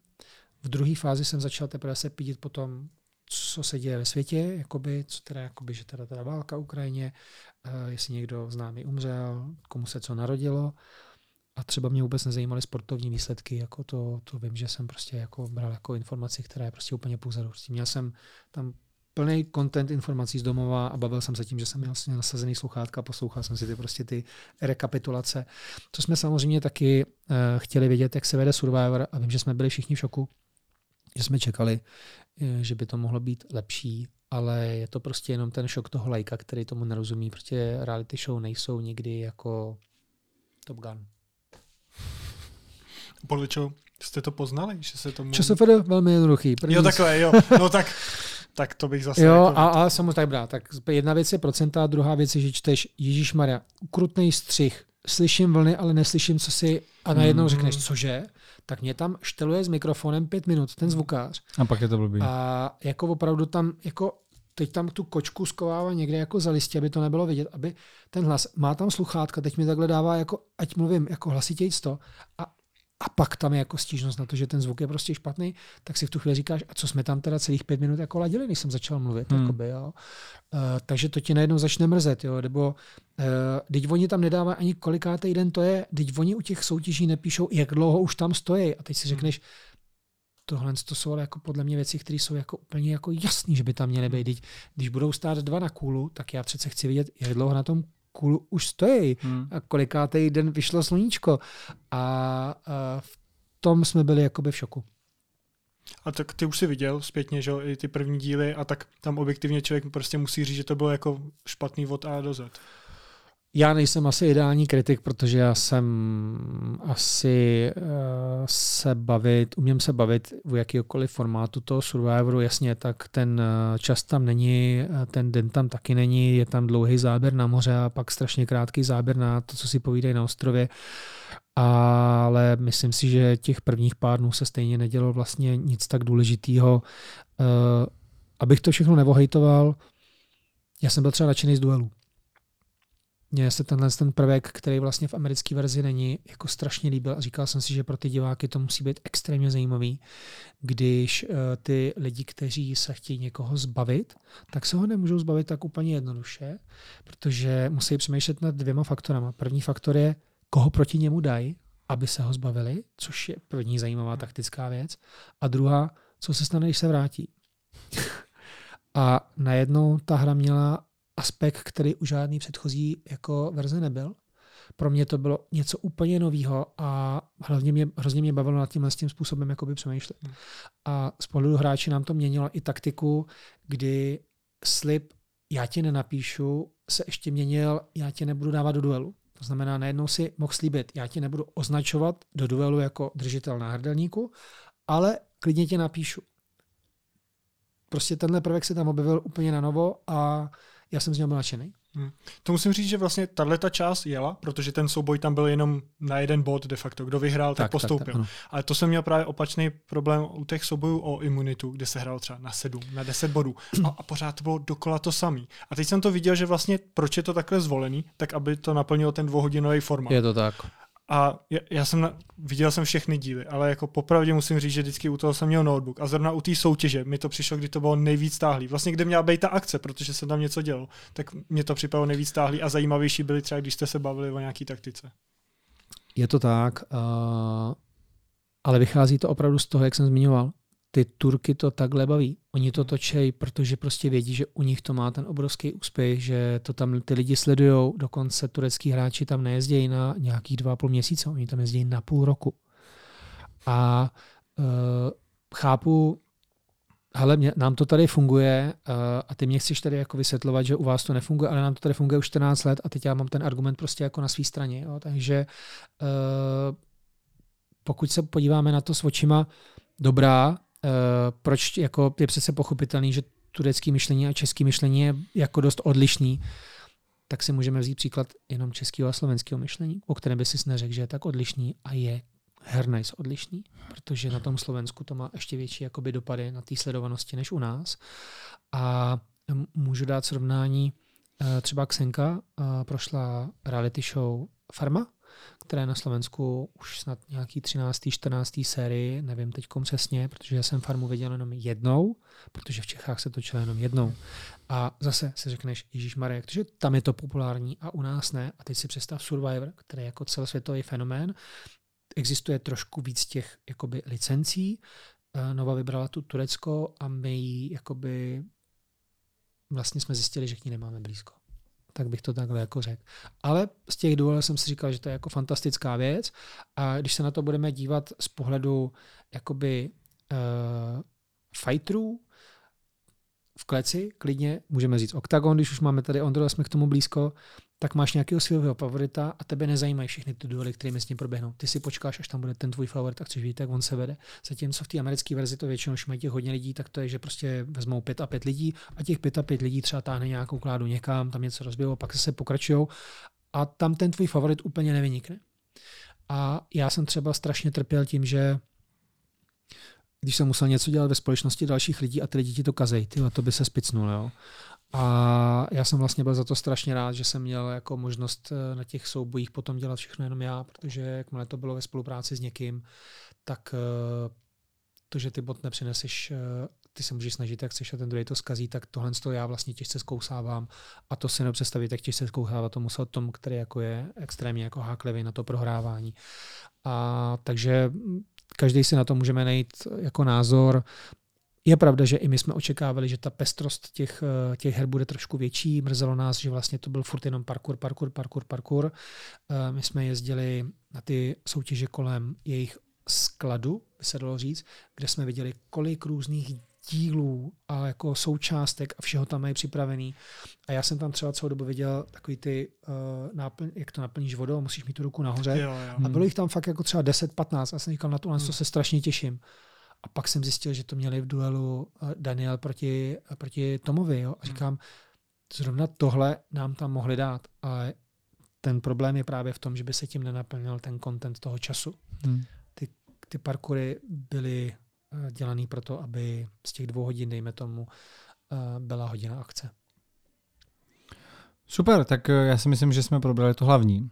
Ale ještě nekončíme, ještě pokračujeme chvilinku pro naše nejvěrnější podporovatele. Každopádně ti děkujeme, že jsi na nás našel čas.